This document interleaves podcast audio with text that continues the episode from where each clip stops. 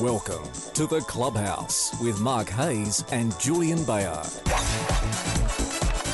Yeah, g'day everyone. It is the Clubhouse. Great to have your company right across Australia. Julian Bayard is my name in the studio.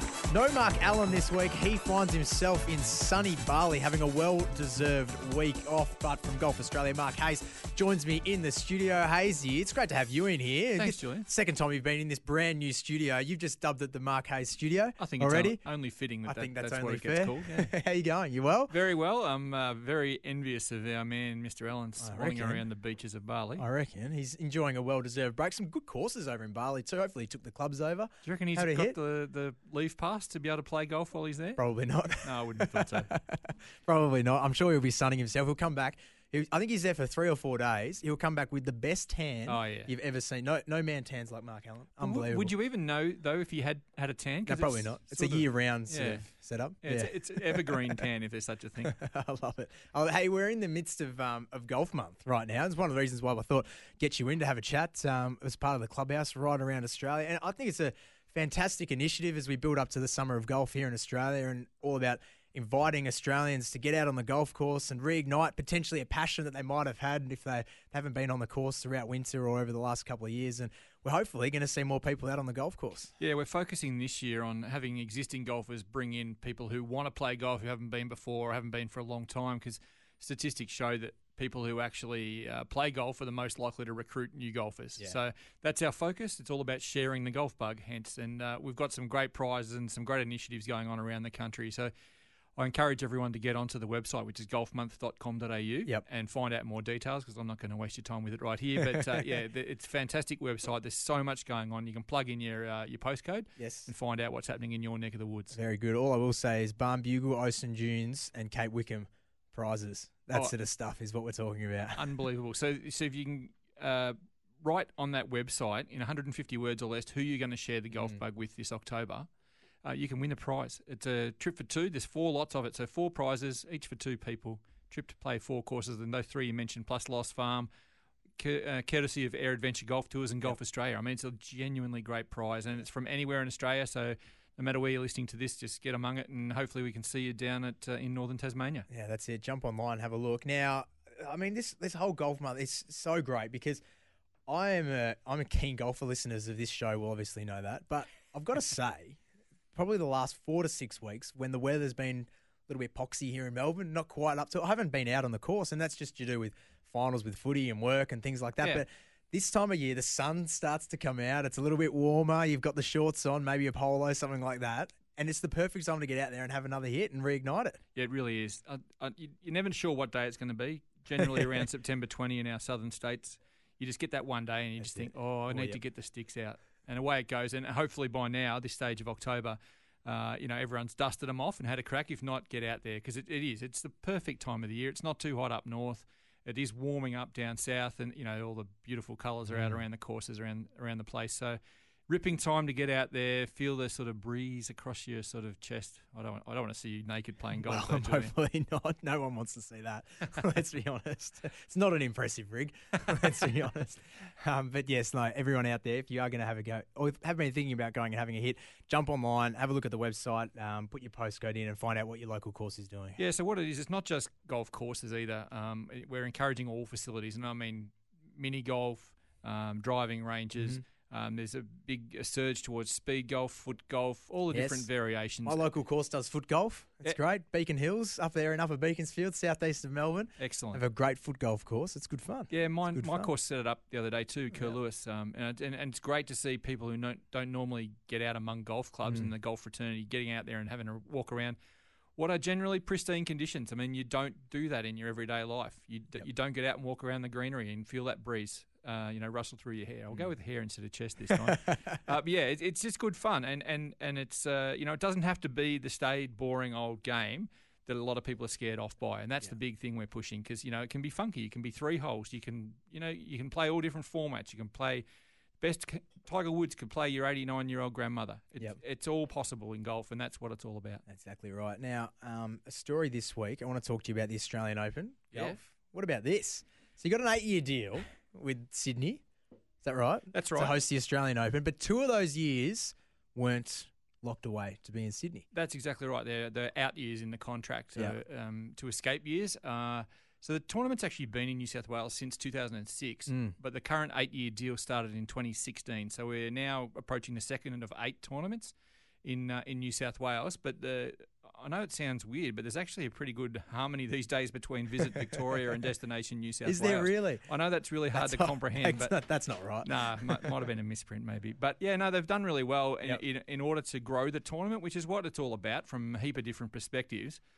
The people in New South Wales are generous enough to realise that, you know, if we can send it around the country occasionally, Yep. even though they've put a lot of time and money into growing the brand, that that will enhance the, the reputation of the tournament. And in this instance, 2020 and 2022 have both been awarded to Melbourne. No courses determined as yet, but you'd imagine they'd be on the sandbelt Yep. and uh, that's going to generate more interest from uh, more people overseas uh, who want to come and play the famous Sandbelt courses. And it's a win-win-win for the Emirates Australian Open. Absolutely. And if we can continue to get players of the likes of Jordan Spieth to come down, of course, Jason Day's been confirmed as coming back this year to play first time for a couple of years, I Yeah. think, for Jason. So it'll be good to have those two going head to head. And if Jordan Spieth keeps winning and just keeps coming back to, you know, retain his title, he's going to be back down in Melbourne again, which would be great. Well, we had Gary Player win seven of these things, and it seemed far-fetched. But the way Jordan Spieth's going, he'll have that knocked off by the time he's 30. I think he might. I think he might. What, we're talking about the Melbourne courses. You'd think that Royal Melbourne, Kingston Heath, potentially Metropolitan Victoria, those sorts of courses would be be right up there, leading contention to, to grab this. Yeah, and there's absolutely been nothing signed, and I'm sure there'll be more clubs than that show a, show some form of interest. I'd say those four you mentioned are definitely the front runners. Yep. uh, have got two opportunities to, to get the tournament. I would also say that perhaps a, an- a lesser known club to people outside Victoria, which is um, Peninsula Kingswood. Oh yes, Marco's a big fan of that. A big fan. I've heard him talk about yes. it. Uh, and, and Mike Clayton's been doing some outstanding redesign work down there, Yes. and the, the surfaces are unbelievable. Whether they get everything right to host an Australian Open level event by 2020 or 2022, I'm not sure.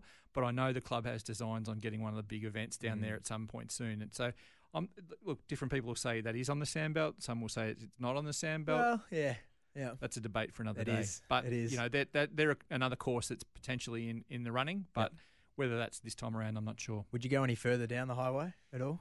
Oh, I'd love to go around the highway and get onto the other side of the bay and take it to my course at Curlewis. but no, no, no. Look, I think uh, I think that's basically the boundary. I wouldn't go Yeah. any further south, uh, or southeast for those of you not in Victoria that um, of Peninsula. Yep. Um, the last time it was in anywhere other than New South Wales, the tournament was actually at Moonah Links. Mm. And one of the big issues, aside from the weather we had down there at that time in 2005, was um, just transport, getting people down there, and there Yep. wasn't great parking facilities, etc. So, as much as those couple of courses down there at Moonah are awesome, Yeah, fantastic courses, but probably not quite set up for tournament golf and Yeah. a logistical point of view. correct, Yeah. logistics, not the, the courses themselves. You know, mint could sit in any course, any Mm. part in the world, and host a tournament beautifully. But yeah, the logistics are a whole different concern, and the Australian Open has grown infinitely since then, like exponentially, I should say. Like Yep. it, it's a different beast now. The footprint. We're going to the Australian again this year, which is a very expansive course, Mhm. and we pretty much need that. It was it's bursting Royal Sydney last year at the seams, uh, and that's a you know a famous old course, one of the best finishing holes in world golf. The view up 18. oh, from- when- extraordinary! I still remember the the playoff hole with Spieth. Yeah. And you're watching him hit into that 18, the clubhouse in the background, the S- Sydney skyline. It's Yeah. just like, how good? Yeah, how good is that shot? Oh, it's, It's, it's sensational. as I said, one of the best in world golf. You Yep. you, you can't sort of uh, fake that. It's Mm. a you know it's just natural atmosphere and a big amphitheater. It'll be fascinating to see what happens when they redesign that. yes. Uh, at the moment, they're sort of going through a few different possibilities of redesign. I know there's bit of tumult going on at Royal Sydney, so uh, yeah, no, it, it's um, yeah, as we said, the tournament's growing. Um, you know, the people who want to get involved at a corporate level, the junior clinics, all the sponsors, um, just the marquees around it is just Yeah. phenomenal. So huge. It's nowhere like a US Open or anything like that, but we and we're we are very aware of that. But it is bigger than it ever was when Moonah in 2005. That's for sure. Yeah, and hopefully um, having it on these great courses and iconic courses in Australia, we'll be able to continue to attract these big names down. And if great Australian players like Jason Day, and we know Adam Scott's been such a great supporter of local events, Mark Leishman, another one, if they can continue to come back and play in these tournaments, and you can get two, three, four big name overseas guys down every time, if blokes like Jordan Spieth continue to come back, it's going to be filling the papers, it's going to be creating attention. It's Correct. for golf. Oh, and, and we could fill three more clubhouse shows about um, you know player payments and and the responsibilities versus the timing of things for Australian players to come back and play. But Yep. I think the key to the tournament's immediate future is if we can can keep getting the Leishman, Day, Scott types Mm. to come back without demanding too much money. I mean, obviously they they merit some Yeah, form of 100%. remuneration, but uh, if we can keep that to a minimum, it allows us to put money money into either the pr- the prize pool, which will naturally attract players, or into another marquee player, which is what we need to generate global attention and, and boost up that sponsorship. And of course, uh, the clubhouse will be involved through our uh, our head here of Croc Media, um, broadcasting the Australian Open again this year. For anyone heading along, get the earpiece in, and uh, you can have a listen. We can't wait. Australian Open Radio is absolutely phenomenal. We've Yep. had a huge response. We started it. Um, I think this might be the fourth year from memory. Yep. Uh, it, it's a it's growing. We get unbelievable feedback, Julian, from all around the world. People Yeah. in Finland just saying, "Oh, I can't believe Adam Scott missed that putt," or "That's the break that he should have known." It's, it's amazing Yep. instant feedback, or just around the the wonders of the AO radio and the web and all that sort of stuff that I don't understand. Yeah, so you can tune in through the website, or if you are on course, there's little earpieces you can put in your uh, your ear, and you can listen to exactly what's going on every other hole throughout uh, throughout the course. You can find out what's going on, where you might want to go and watch, or if someone's running hot, you can go Yeah. and find them straight away. It's brilliant. I remember. Would have been two or three years ago. I was uh, on holidays where Marco is right now in Bali, and I was listening to the closing holes on AO radio, and it was brilliant. Did you, get Absolutely in, did you get in strife for doing that while you're away? No, it was fine. The, my missus was um, tanning, doing something I can't remember. it was the middle of the day. It was great. It, it's it is a brilliant radio sport because Yeah. uh, you know there's there's so many sports you can go to and sit and watch and see everything happen unfold in front of your eyes. Tennis, footy, whatever football code you watch. Uh, golf is just a different beast altogether. So you, you know you can follow someone around and not have a clue that someone else is shooting a 62. You can sit in the grandstand and watch, you know, everyone come through once, but you don't really get a gist of what's happening. So the the earpiece allows you to experience everything that's going on around the Australian in this instance. And um, yeah, as we say, earpiece on the course, through the app, online around the world, awesome. Brilliant.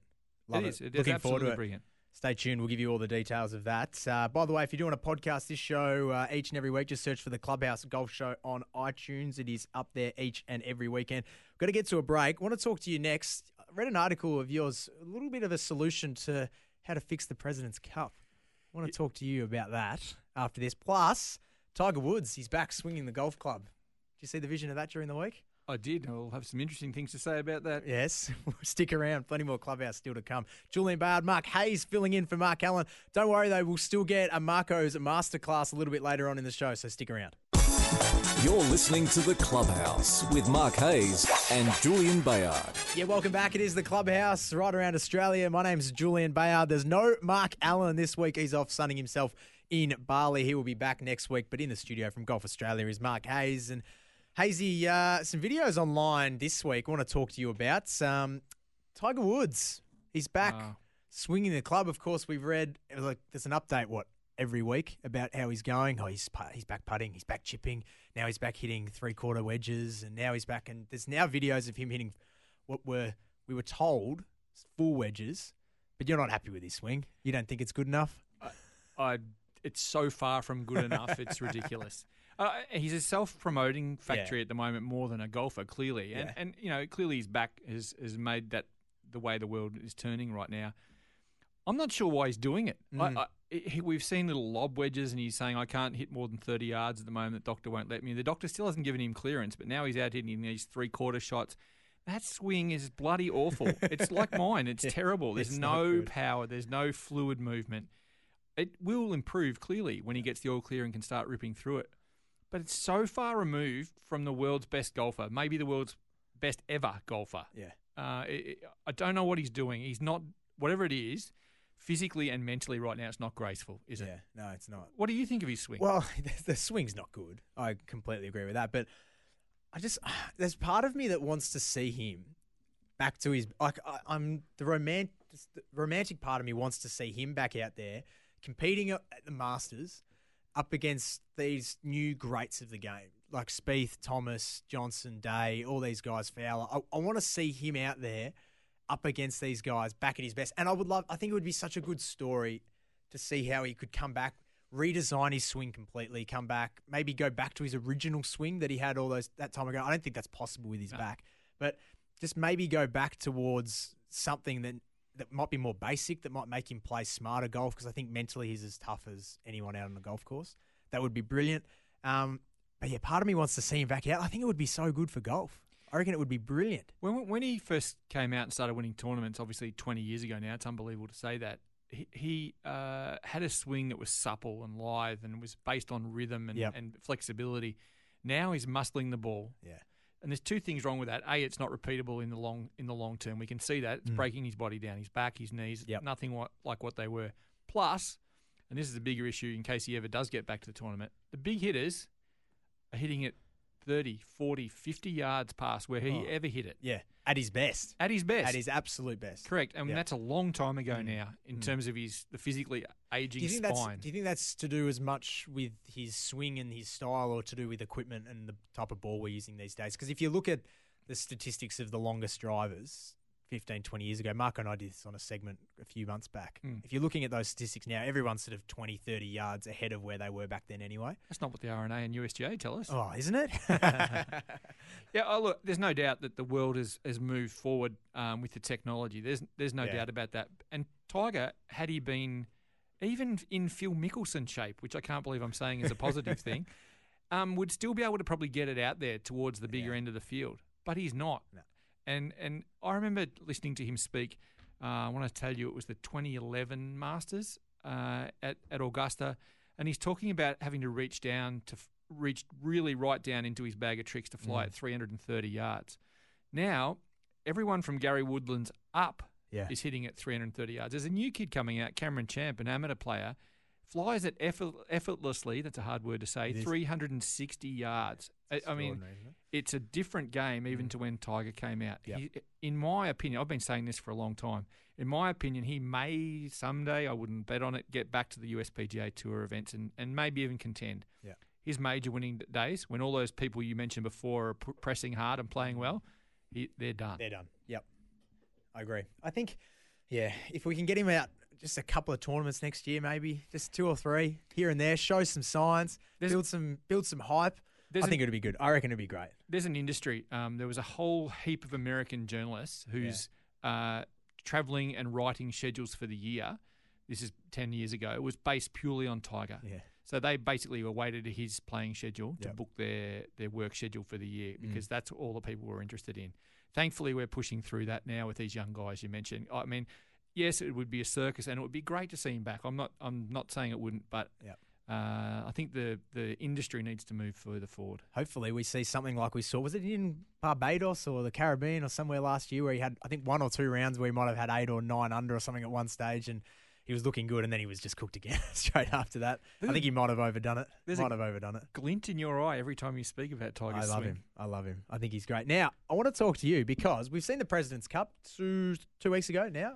Um, not a great, not a great effort by the internationals. It's very polite, Fair Julian. to say, fair to say the U uh, the US dominated. I actually one of my best mates went over and watched it. Just was on an American holiday and was there and was supporting the internationals. Said it was one of the best spectacles he's seen from a golf purist point of view. The course over there and just the the backdrop with the Statue of Liberty and of course Manhattan in the background and the World Trade Center one tower up there on the behind the clubhouse. It's just he said it was sensational and the the American crowds were fairly rowdy. It's fair to say. Um, we might talk about that a little bit later on. Yeah. but um, he said it was great, but the contest itself, he said there was just no passion from the internationals, and you could just tell, unfortunately, that without anyone, without a country really to to be going like barracking for, you're barracking for a conglomerate of all different nations, and whereas the Americans had genuine passion about winning the thing. Did he and did he sense that there was no passion before the race was run and won? Like, oh, I think he, yeah, he said going into it there was a bit of you know made up stuff going in. You could see they were Okay. trying to get passionate, and okay. the the international players were trying to make it into something, but. You, you could just sell, it, sense that deep down there wasn't really anything going on. Well, I'm I'm a madly passionate Presidents Cup advocate, and Yep. I've been a supporter of it for years. Uh, I would love nothing more than to see it succeed. So look, I need to put that on the Mm-hmm. table. And I made excuses why the Presidents, why the international team could win. Yep. I, I actually thought, for the first time ever, we were packing three or four guys at the bottom end of our order who Mm-hmm. had the capacity to shoot a 59. We saw Adam Hadwin do that this year. And he only has to string together five or six good holes in match play Yes. and he might carry the day for us. Uh, Johnny Vegas ended up playing pretty well, Mhm. But largely speaking, we got smoked at the bottom of the order. Adam Scott and Hideki Matsuyama played awfully, and the result we all know was a complete debacle. Yep. Nothing short of a debacle. That's right. And I think why you're bringing this up is because I wrote the story about the future of the President's Cup, and I don't think it's going to change for Royal Melbourne in 2019. Mm. But I think clearly there's uh, a way forward that not only would benefit the President's Cup, but actually would improve the image of golf all around the world uh, in everyone's eyes, particularly women. Yep. Such a critical part of the game's future that we engage as many women as we can. Mm. We watched the Solheim Cup a couple of months ago. Europe, USA, the best in the world. Well, there's 12 of those 15 best of the world probably sitting on their bum watching Yep. the Solheim Cup because they're all right. they're all Asian, they're Yeah, Australian, we went, they're Kiwis. we went through the top 20 last week. Yeah. The numbers are amazing. It's from the women's extraordinary. and, Yeah. and they're sitting idle in Yeah. in supposedly the showpiece team event of women's golf. Meanwhile, the men's team is getting its butt handed to Yeah. us by the Americans repeatedly. We haven't got their depth. We never will have their depth. It's a statement of fact, and perfectly what you said before about the the lack of spirit or a flag or an anthem, whatever it is that binds us together. We just haven't got it. Mhm. So how about we combine the two and solve the two issues at once? And maybe we play eight men, eight women. We have a separate men's foursome and four ball. We have a mixed foursomes and mixed four ball, and then we have singles on Yes. the final day. The only logistical issues is setting up the course with pins that are aggressive enough for the men and playable enough for the women. Mhm. But if we set it up so that men tee up on the odd holes and women tee up on the on the even number holes, and we set the pins accordingly, I think it's definitely possible. It- I- I can't see what wouldn't couldn't happen. yeah. Um, and it, it, we are one bad loss at Royal Melbourne from this thing cro- like creaking and Yeah, groaning to a halt. It's going to go. It'd be a terrible, go. terrible shame. Yep. And I think you know the biggest thing about this is it not only would keep the Presidents Cup going. That's neither here nor there. Although the, the US Tour would argue because it's a huge money spinner Yes. for them, but it would actually enable golf to have not the secondary Ryder Cup. It would actually have its own event. It Yeah. would be the uh, the Presidents Cup is the event that put women's golf on an equal footing with men's golf. And- and what- I don't even know what could be better for world world sport than that. All right, we're going to get to a break. Hazy, when we come back, we're going to hear um, from Marco. He's got a masterclass. Plenty still to come. Thank you for stopping by, though. We really appreciate that and talking about Golf Month and what's going on in the world of golf around Australia. Anytime, mate, and I hope Marco comes back. Uh, well, not too dark. sure. come on, Marco. Give us a spell. I'm sure he's listening on the podcast on the plane home. Thanks, Hazy. Appreciate your time. Stick around. Plenty more Clubhouse still to come. You're listening to The Clubhouse with Mark Allen and Julian Bayard. Yeah, welcome back. It is the Clubhouse right across Australia. Julian Bayard and Mark Allen with you talking all things golf. Mark Allen, as you would have heard already, is overseas right now. He's sunning himself in Bali. He'll be back next week. Thanks for Mark Hayes for stopping by a little bit earlier on in the show as well and talking all things golf from Golf Australia's point of view. But Thought we might just take a listen back because one of the most popular segments Marco's done over the course of the season was his top five meltdowns in the history of golf. It came on the back of Jason Day's shocking, shocking finish in a tournament earlier on in the season. And Marco, as he will explain right here, highlighted what he thought were the worst five meltdowns in the history of golf. Marco, we were watching the golf and uh, PGA Championship, and what I like to think is that it makes us all feel better about our own games when, when this sort of Jason Day happens. did the stupidest thing that I've ever seen on a golf course. Yes. Virtually the stupidest thing I've ever seen. You know, when when you're trying to hit a hook like that, you need a follow through. So let's He, he didn't have a follow through. Let's explain from the start what had happened, Marco.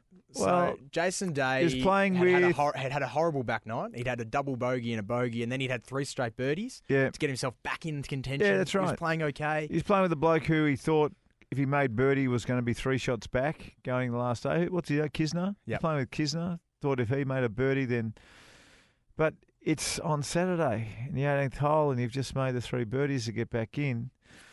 So I, kind of get it if it's Sunday and you need to make a birdie Yeah. and you just don't care about finishing second and you hit a miracle shot, I get that. No worries. But it wasn't. It was the third round. It wasn't Sunday. It was the third round. And when you are trying to do something Seve like, the one thing you've got to remember is okay, if this shot doesn't work, where is my ball most likely going to be? It ended up there were bushes up there, which is Yes. probably the most likely spot. if he hit a tree that was in front of him, ricochets and probably goes to the right, and then you're in more bushes. It was stupid. It was dumb and stupid. and ridiculous that his caddy let him do it. His caddy should have walked off. Do you Said, if you hit this shot, you're carrying your own bags up the hill. Do you think I'm not going to be part of it. would it have got to the point where that's the end of the relationship if you if he Yeah. actually played that shot? I reckon it. it Oh. He should he should be sacked for letting him play that shot. In my th- opinion. there was no way he could have got it on the green. So even if it comes off perfectly, then he still has to get the ball up and down for his four. So if he just tips it out and he's got a nine iron in, he, he's just almost as likely. You know, if a nine iron. If Jason Day's got a nine iron, pins in the same sort of spot, he probably, you know, he probably gets up and down one out of eight times, one out of eight. But to hit the shot perfectly and then try and get up and down for the four was a one in a hundred. Yep. The odds just didn't make sense. Nick Faldo came out, criticised him, and Jason Day said that's why great players are great because they go for those shots. Well, that's rubbish. That is rubbish. Yeah. That shot was impossible. It was silly. It was juvenile, and it cost him. You know, he's more likely to shoot 64 the next day Yeah. and rip past everybody on the leaderboard. He's more likely to do that than making that shot work. And, you know, Cole Swatton, who's been there for a long time, should have taken control. Yeah. Should have said, listen, you go for the shot and it doesn't come off, you're carrying your own bag up the hill. I'm walking off. I'm not part of this. It's stupid. Yeah. Has that ever happened? No. no. Yeah, Look, that's that's probably a lot of can you imagine that's that? probably a lot of hot air. the- what I just said is on s- the probably a lot of hot air. Can you imagine right? the Saturday It probably Jason is. Day's going up 18. But he should have threatened Former it world number one. he played a ridiculous He shot. should have threatened it anyway. Imagine he pulled it off and then Swatton's walked off and Jason Day's walking up 18 carrying it'd be awesome. bag. It'd be awesome. Look, it That'd never a sight to happened. I take everything I said back, but he should have threatened him with it Yep. and then carried the bag up anyway and just said, "You Dill, what are you doing? Don't Yep. do it ever again." All right, so what we thought was this was one of the great meltdowns we've seen. Yeah, it was. That was a meltdown. Mm. So there is now when we're looking up meltdowns in the break, and I'd already done my list. Yes. A lot of meltdowns are associated with choking. I see. So, for instance, Adam Scott, four shots up with four holes to play. Uh, John Van de Velde, three shots up with one hole to play, Yeah. both losing the tournament. Mm-hmm. They are technically meltdowns, but for the what we are doing For the sake of this this list- exercise, You're calling them a choke. they're chokes. Right. And because of that, we'll do the top five chokes Chokes next week. next week. All right. But Give us these another list. these are mental meltdowns. Right. Mental meltdowns. Yes. So on number five on this list is Jason Day. Mm-hmm. Stupid. The stupidest shot I've ever seen in, in a major. Okay. Tick. Well done, Jason. You're on the list. At number four, Right. remember when Sergio fell out of love with golf? Yes. He was at the PGA at Whistling Straits. It was either the third or the fourth round, but there was clearly a snake in that 18th green greenside bunker because he tried to kill this snake for five minutes. he lost He the couldn't plot. get it. He couldn't get He it. like a quick snake. He nimble, had real nimble 15 or snake. 16 whacks into the face of the bunker at Whistling Straits. So Yeah. that is number four. number three in the great meltdowns, we saw it a couple of years ago on the first at Augusta. Or was it last oh. year? No, it was a couple of years ago. A couple of years Yeah. ago. Ernie Els, Ernie eight Eels. putting the first at Augusta. That is a clear meltdown. eight butts. Now, one player gets in at number one and two. what? One player. Go on, I'll give you one guess. Oh, really? I'll give you a one guess who it is. JD, John Daly. yep. Now, this one I think it was a Canadian Open. Mm-hmm. And remember, he had the shakes. Yeah. And it was a really hot day. And David Frost, the South African player, was playing with him. Had to come over and he had the shakes and he couldn't hold it. He had to walk. That was a meltdown. Mm. That was a, I don't know, that was a, I'm really sick meltdown. I shouldn't be eating a block of chocolate and a steak for breakfast and flushing it down with a few beers at 9 a.m. type meltdown. John Daly at number two, the Shakes at Canadian Open. Yep. And again, John Daly Oh, at number one one. The US Open at Pinehurst, Yes. where he just gave up. He tried to chip it up a hill, and remember, you know, the, just they're the upside down saucepans. The ball starts rolling back. It's going to roll back 40 feet. He couldn't care less. He walks up and just whacks the ball while it's in motion. John Daly, the meltdown king. That's was it. another meltdown. He he played in the it was the it must have been the US the Australian PGA at Coolum. This is before uh, the dinosaurs were put on Yeah. the Coolum layout. uh, the dinosaurs that breathed smoke Yes. and roared as you walked past them. Was it Clive Palmer? Yep. Remember, he, a long time ago, he threw a putter on the last hole, got to the last and threw his putter into the water there on the last of Coolum. Someone jumped Someone in and jumped got it. in, yeah. yes. I think the putter is still up in the Is it? spike bar at the Coolum spike bar. there yeah. a spike bar there anymore. Uh, I think uh, I think they paid for it to get it back. So he, there was another meltdown. Another John Daly meltdown was at the Lakes one year when he hit he emptied his bag of balls, hitting just one ball That's after right. another into the Straight lake. into the water. I remember that. I remember, and he Yeah. just went, "Oh, I'm running out of balls. I'm off." Another one, and then remember he attacked a, a photographer, or his girlfriend attacked a, attacked a photographer when they were walking back to the clubhouse. oh, JD. Ah, photographer. He's, he's John Daly. he's got no more golf balls left in his golf bag. He's just hit them all. I think it's in about the 14th hole at the Lakes. Yeah. So he walks off because he's got no more golf balls left. His girlfriend's following him. Photographer comes up and starts taking photos of John Daly, and his girlfriend attacked the photographer. Bang. Fantastic stuff. So, There might have to be a top ten JD moments Well, list. oh, well, that could be. Well, he he would have. If we had a top ten list for meltdowns, he would have featured five or six times. yeah. What a man. What a man. what a lunatic! Oh, I love him. What a lunatic! I love him. Anyway, Very good. Hey, good list, Marco. no worries. Plenty of fun there from Mark Allen. We got to get to a break. Stick around. Marco's masterclass is next. This is the clubhouse. You're listening to The Clubhouse with Mark Allen and Julian Bayard. Yes, it is Marco's masterclass. That time of the show where you get a free golf lesson from Mark Allen. We do it all for Club Mandalay Golf Course. Play golf at Club Mandalay. It's great golf in Melbourne's north. Visit clubmandalay.com.au. Play golf. Play Club Mandalay. And earlier on this year, Marco gave one of the best tips I think I've ever heard. How to swing like Ernie Els. Take it away, Marco. Ernie Els, two-time US Open champ, two-time British Open champ Mm. as well. One time he beat Adam Scott when Adam Scott was four shots up with four holes to play, That's right. And he was kind of given the claret jug. And Another one, time yeah. he was in a playoff with three others, one Yeah. Frenchman and two Aussies, Steve Elkington Mhm. and Stuart Appleby. So he's there's been Australian involvement in both his Open triumphs. Yep. So on the back of Ernie Els, He also five putted the first hole at Augusta. Yeah, that's true. On the back of Ernie Els, who's not the worst bloke I've ever met in golf. In Oof. fact, he's probably one of the best. Yeah. Likeable. In fact, without question, he's the most likable South African person Yep. in the world. Mhm. I don't think there's anyone else as likable Uh, from South Africa as Ernie Els. trying to think of the sport, a sportsman. No, he's Yeah. number one, mate. Yeah, fair He's number one. On the back of Ernie Els, and, and when you watch Ernie Els play golf, one, he looks like a centre half forward. Like he's massive. Yeah. He's a big man. Uh, when I, when he first came out, he was six foot three. Now he's six foot five. He kept on growing, but he had the most rhythmical, beautiful golf swing that I reckon we've all seen. Mm. Him and probably Fred Couples and not many others. Just were just it was just glorious Yeah. to watch the way he played.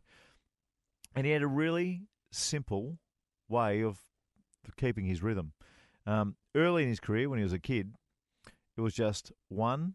He used to count on the practice range out loud. One to get the club started, two when he got to the top, and three when he hit the ball. And you say it out loud. And if you can't say it, you're swinging too hard. Mhm. But then you know what happened? David Leadbetter, who coincidentally is the PGA of America Teacher of the Year this year, he changed the one, two, three to Ernie Els. so it's like two syllables. so he got rid of one. Ernie Els. So it's Yep. one, two, three. And there is nothing funnier than actually standing close to Ernie Oh no. and He hearing him say actually that. say He do- I don't believe it. Ernie Els doesn't say it. when he's warming up. There's no way. Nothing funnier in That- golf. You're making that up. You He have only- to be making that up. He, he goes back to one, two, threes. he goes back to one, two, threes.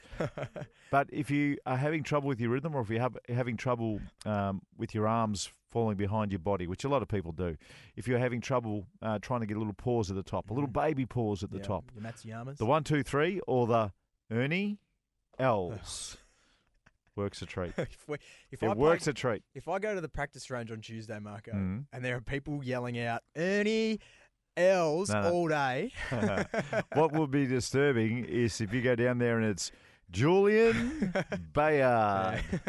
That would be disturbing, Jules. the five syllables is making my swing really slow. oh, look, it's a good one. The next, try it if you if you if you're playing this morning Yes. and you're going to hit a few balls to warm up, either in the net or you know if you're lucky enough to have a nice big driving range and a, and a mm. bucket of balls, just try it on the wedges. Yeah. Just say, just say it really quietly so no one else can hear. Otherwise, I'll think you're an idiot. yes. Ernie Els. Yep. Ernie Els. It works a treat. Yep. You'll find you'll go back slow. You'll find you'll pause at the top, Mm-hmm. and there won't be a mad rush at the ball on the way down. I find the um, watching golfers, Marco, no better people in golf have a better rhythm than the women. Oh yeah, the they're rhythm, fantastic. like you sit there and watch women's golf, Mm. and the swing is just so easy. Yep. So fluid. Yep. And they just absolutely flush it every Mm. single time, and you go, how on earth are they making it look that easy? Yeah, well, look, look, yeah, golf. When you pick up a golf club and you swing it over and over and over, it's actually a pretty heavy thing. Yeah. I mean, I, I would rather be hit by a cricket bat than a golf club personally.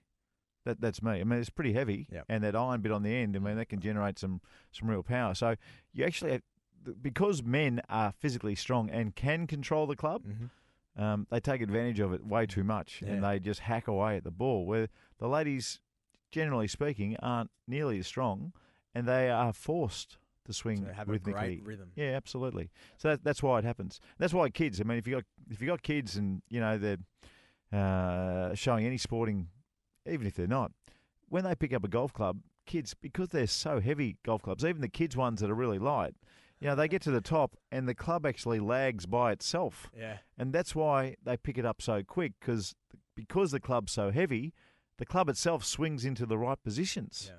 and they don't have much control. And you know, if they start playing a lot of golf, then by the time they're 25, that's the only way they know how to play. Just makes it perfect for them. Yeah, that's why golf is one of those games. If you give a kid a chance early, just get him to hold the club right, the club's weight itself will turn that kid into a good player. Yep.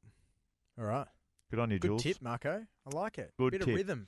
Bit of rhythm. Remember Ernie Els, not Ernie Julian Bayard. Els. Ernie Els. There it is, Marco's masterclass for this week, all for Club Mandalay Golf Course. And you can play golf, play Club Mandalay, book online at clubmandalay.com.au. And you can get uh, motorised cart with a drink, only $79 uh, for two people at clubmandalay.com.au. Stick around, Marco. Next week, he'll be back. We'll see you then, right here on the Clubhouse.